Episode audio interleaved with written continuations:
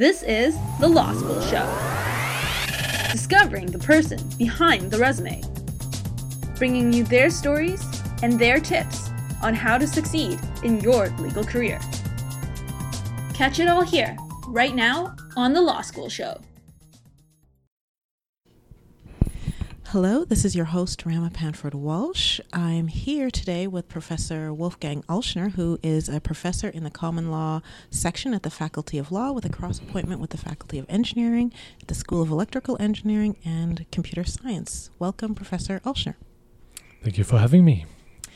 Uh, Professor Alschner, today I wanted to kind of talk to our listeners about the role of new emerging technologies in the field of law, as well as your research interests in um, empirical legal analysis, as well as computational legal analysis. Um, as a quick begin, um, can you please give an overview of your legal studies and legal career up to this point? Sure. So I uh, actually never wanted to study law in, in, in the first place. I always thought that I would become a historian because I was very interested in history at the uh, at the time. But then I thought, well, I want to do something that also has some practical significance. I can study history on my own. Um, but I wasn't really keen on sort of um, committing myself to, to a specific field of study yet. So I started with a very interdisciplinary bachelor when I was still in Germany. I studied international law, international economics, and international politics in, uh, in a specialized program. And I was so interested in all these fields that I continued with an interdisciplinary master afterwards, uh, then in Geneva, Switzerland. But then I realized I was becoming sort of a, a jack of all trades, mm-hmm. but a uh, master, a, a master of none, right? And so I thought, gosh, I really have to get serious and uh, take up one profession.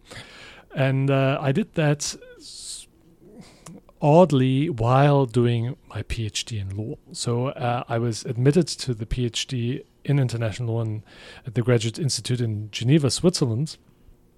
And at the same time, I started a distance learning degree with the University of London which I then completed in three years. But in order to then be admitted to the bar somewhere, I uh, followed up with a Master of Laws at Stanford Law School and then took the California bar exam. So it's it's a very roundabout way of becoming a lawyer. Okay, yeah, that is a really interesting path. And I mentioned at the beginning that you're also cross appointed to the Faculty of Engineering here at Ottawa. So um, what interconnections do you see with um, engineering or science and the law as well in your your career or generally? Yes, well, career-wise, I think I was predisposed to very interdisciplinary research and thinking due to this background, studying um, not only law but other other uh, fields as well.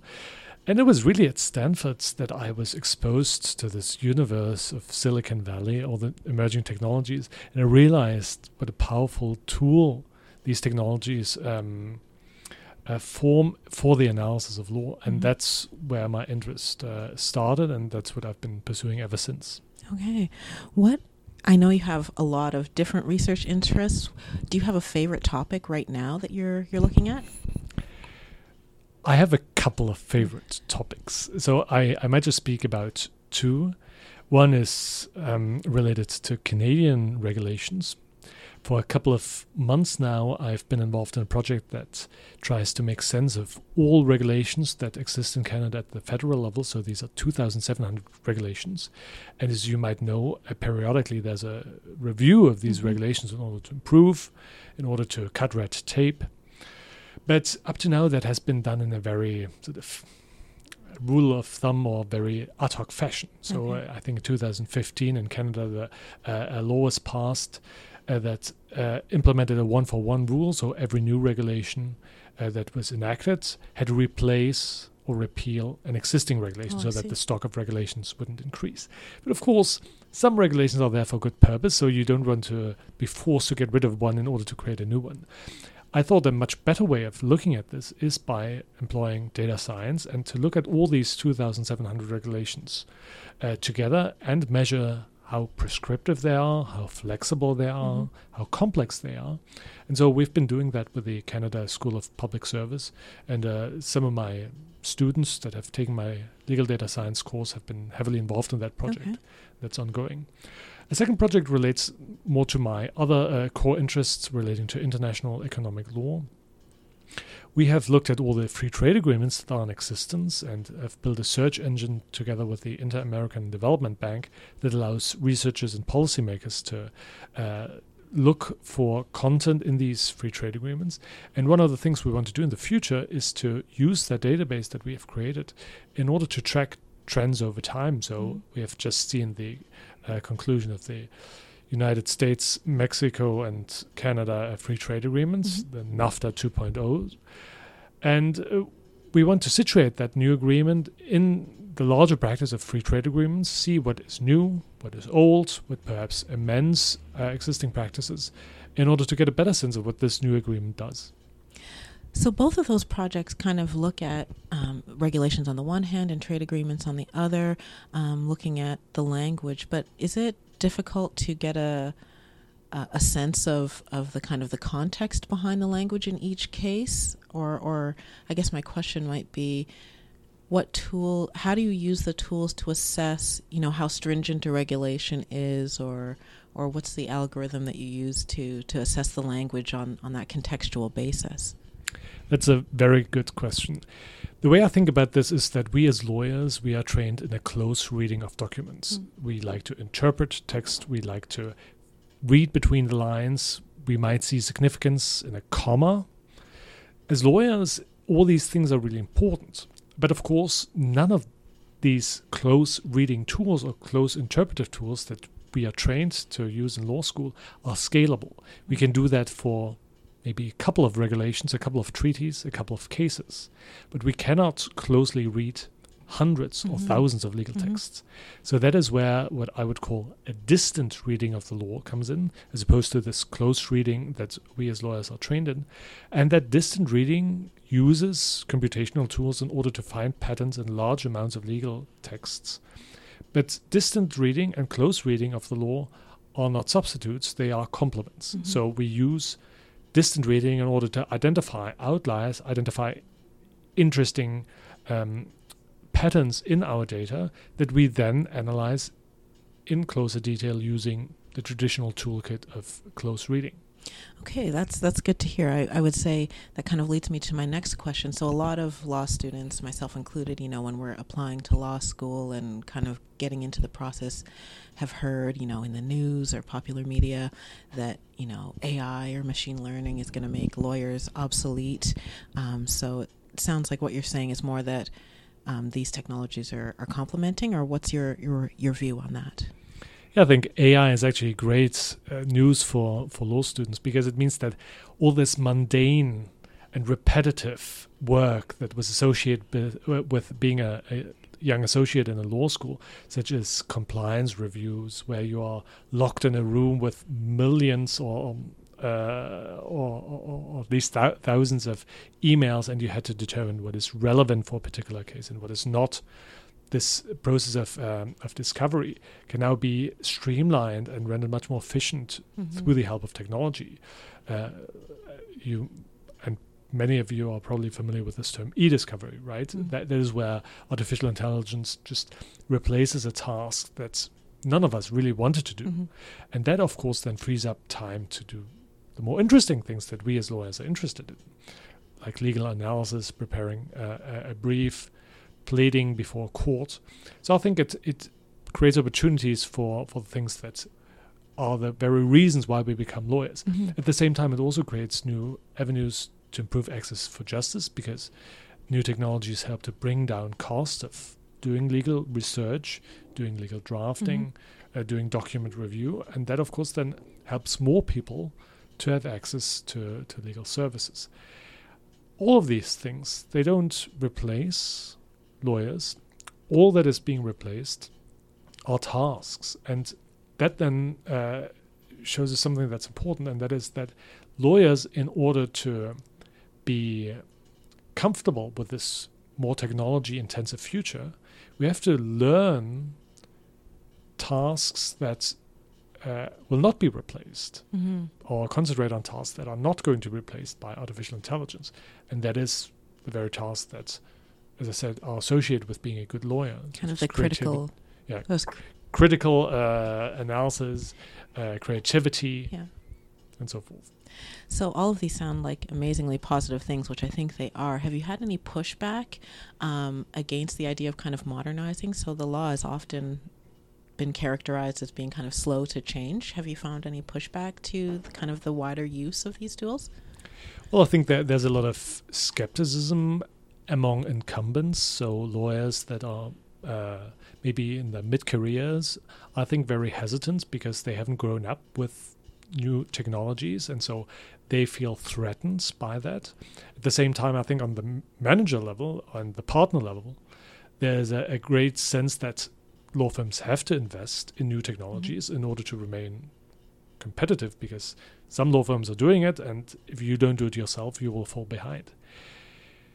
Now, for junior lawyers, I think it's a great opportunity because a lot of us are digital natives. We've grown up with technology. Mhm. We we have uh, we don't have this innate fear of what technology is going to do to us. We've seen all the possibilities that our smartphones, our computers now provide to us, and uh, I think we have to capitalize on that, and that will make young associates even more valuable to law firms because their existing staff they might not be comfortable with these Right. tools. So those technology aware young associates are going to make um, all the difference in facilitating this transition to a more technology intensive future of the law.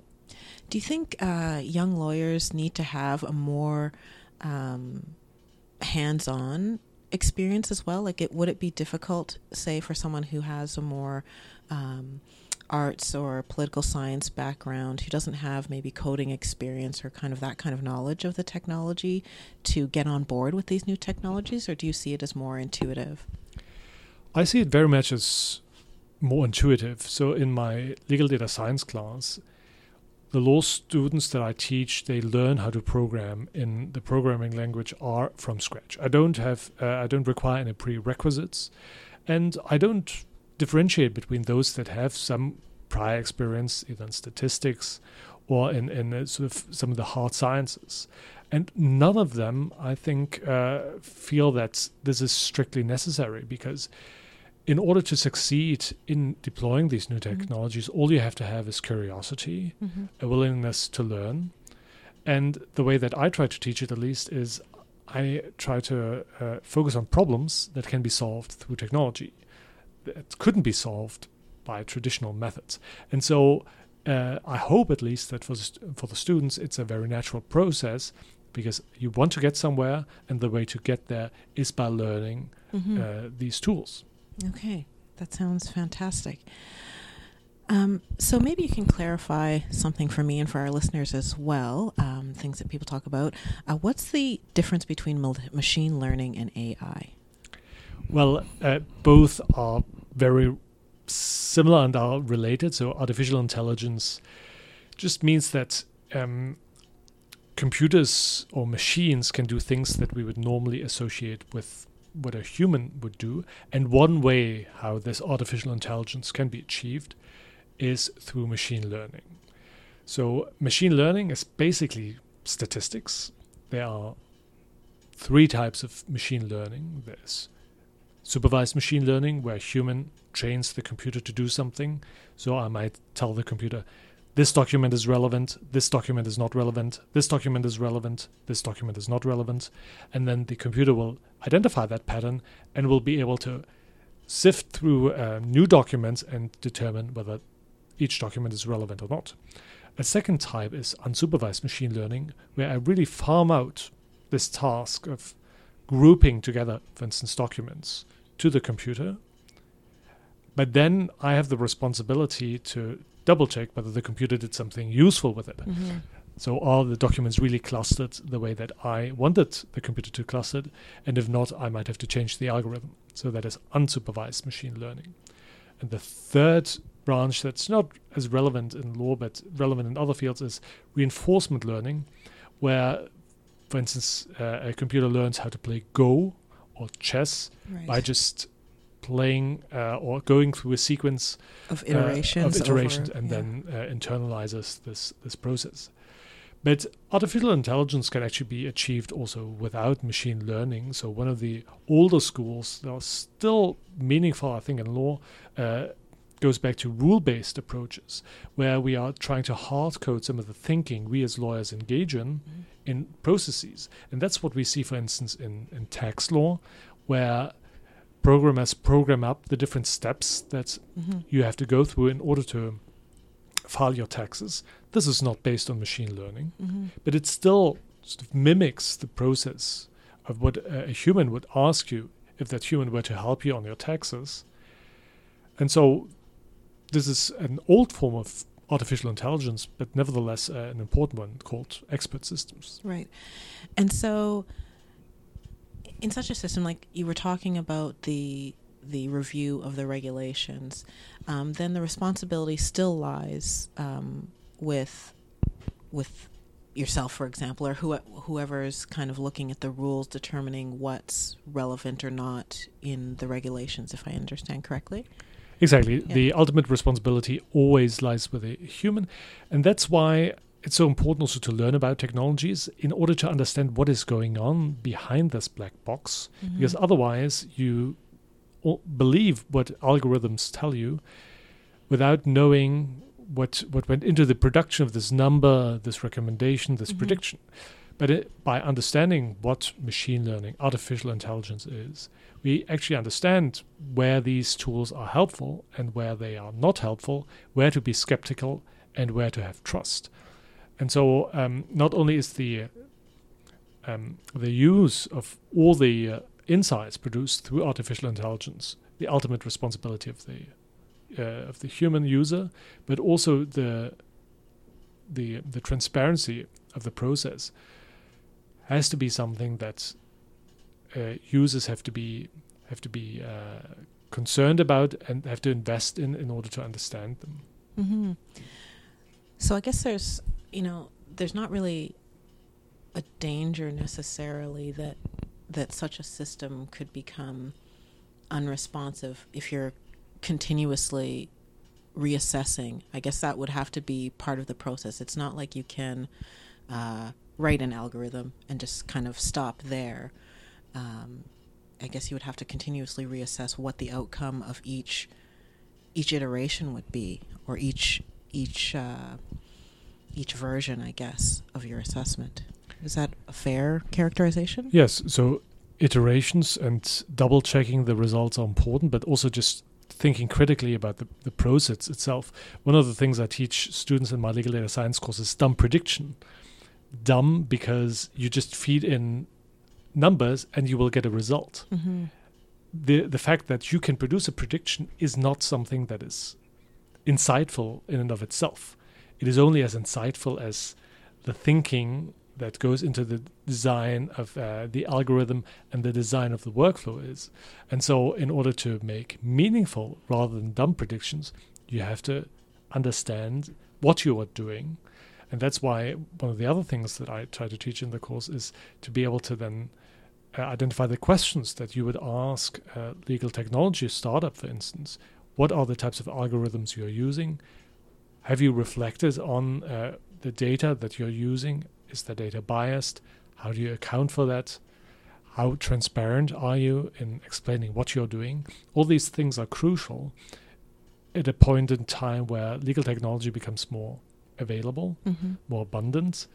And so we have to be trained in asking the right questions so that uh, we don't farm out the thinking to these uh, these machines or, or, or algorithms. Right.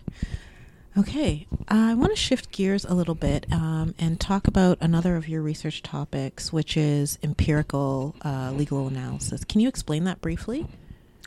Yes, empirical research in law is, is similar to uh, the uh, the social sciences, such as political science or, or economics, in the sense that you use observations in order to make claims about how the world is. That is very different from what we in law normally do, because law is a normative science. So you you often uh, talk about how the law should be, how a court got it wrong, or the court got it right or how the law should be changed. When you talk about empirical legal research, you're first trying to describe how the law is. So, for instance, you're trying to describe what types of clauses exist in contracts in relation to uh, third party liability, um, or you're looking at patterns across treaties. Have they become more strict, more lenient over time? So, all these things are really important in order to then say something about this universe of the law. So, that is description. Other parts of legal, uh, empirical legal studies focus then on um, causal relationships. So, if you know that the law has become more strict in an area, what does it mean then for those affected by the law? So, for instance, what what is the impact of uh, the cannabis regulation? Mm-hmm. So, how does law interact with a with the real world, and how does the real world interact with, with law? So, law can be on both sides of the equation, but the link is always embedded in observations that we can derive from the real world rather than normative arguments about how the world should be. Okay, interesting. Um, how widespread would you say empirical legal analysis is? It, it was something that was very, very new to me, and it seems like very cutting edge and innovative work that you're doing. Empirical work is really a niche in law schools in the sense that most lawyers are not trained in empirical methods, and that, of course, then has repercussions on what we teach and what we research. But it is increasingly popular, uh, especially in the United States and, and Canada, where um, law students and law professors often have an additional degree, either in economics or uh, in, in, political science, that is a little bit more amenable to empirical research. So it is increasingly important. And of course, it's very policy relevant because while it's always helpful to have legal guidance on how something should be interpreted mm-hmm. or how a law should be changed, it is often even more useful to have empirical data to say, if we change that law, what is going to happen? Can we draw inferences on past changes? And can we describe how the law has changed in the past? Because they, these types of uh, research approaches then enable us to make evidence based decision making rather than just normative decision making. So, a real pragmatic approach to to the law, really, and its application. I hope so, yes. Yeah, sounds great. Okay, Professor Alschner, I'd really like to just maybe wrap up with um, uh, providing some other students with kind of an overview of research possibilities with you. I know you teach a really fascinating course in the January term, and that there might be other research opportunities um, for these interesting questions that you're working on. Yes, in fact, I have uh, lots of data, lots of questions in my mind, but not enough time to explore them all. So I can just encourage anyone who is interested in these types of tools, these types of research questions that I've been talking about to, to approach me. We are also in the process of setting up a, a website called Data Science for Lawyers. I'll make all my teaching materials available so that whoever is interested can learn how to program in in R themselves. And I will also showcase some of the things you can do uh, with with these types of approaches. So stay tuned and uh, get in touch if you're interested in uh, researching um, both the empirical side of law and the computational future of law. That sounds absolutely fascinating. Thank you again, Professor Alschner, for speaking with me today. Thank you, Rama. You've just been listening to The Law School Show. You can find all our episodes on iTunes, Stitcher, or at our website at thelawschoolshow.com. If you liked what you heard, like us again on Facebook and get the latest updates from the Law School Show. Career advancing advice right to your earbuds.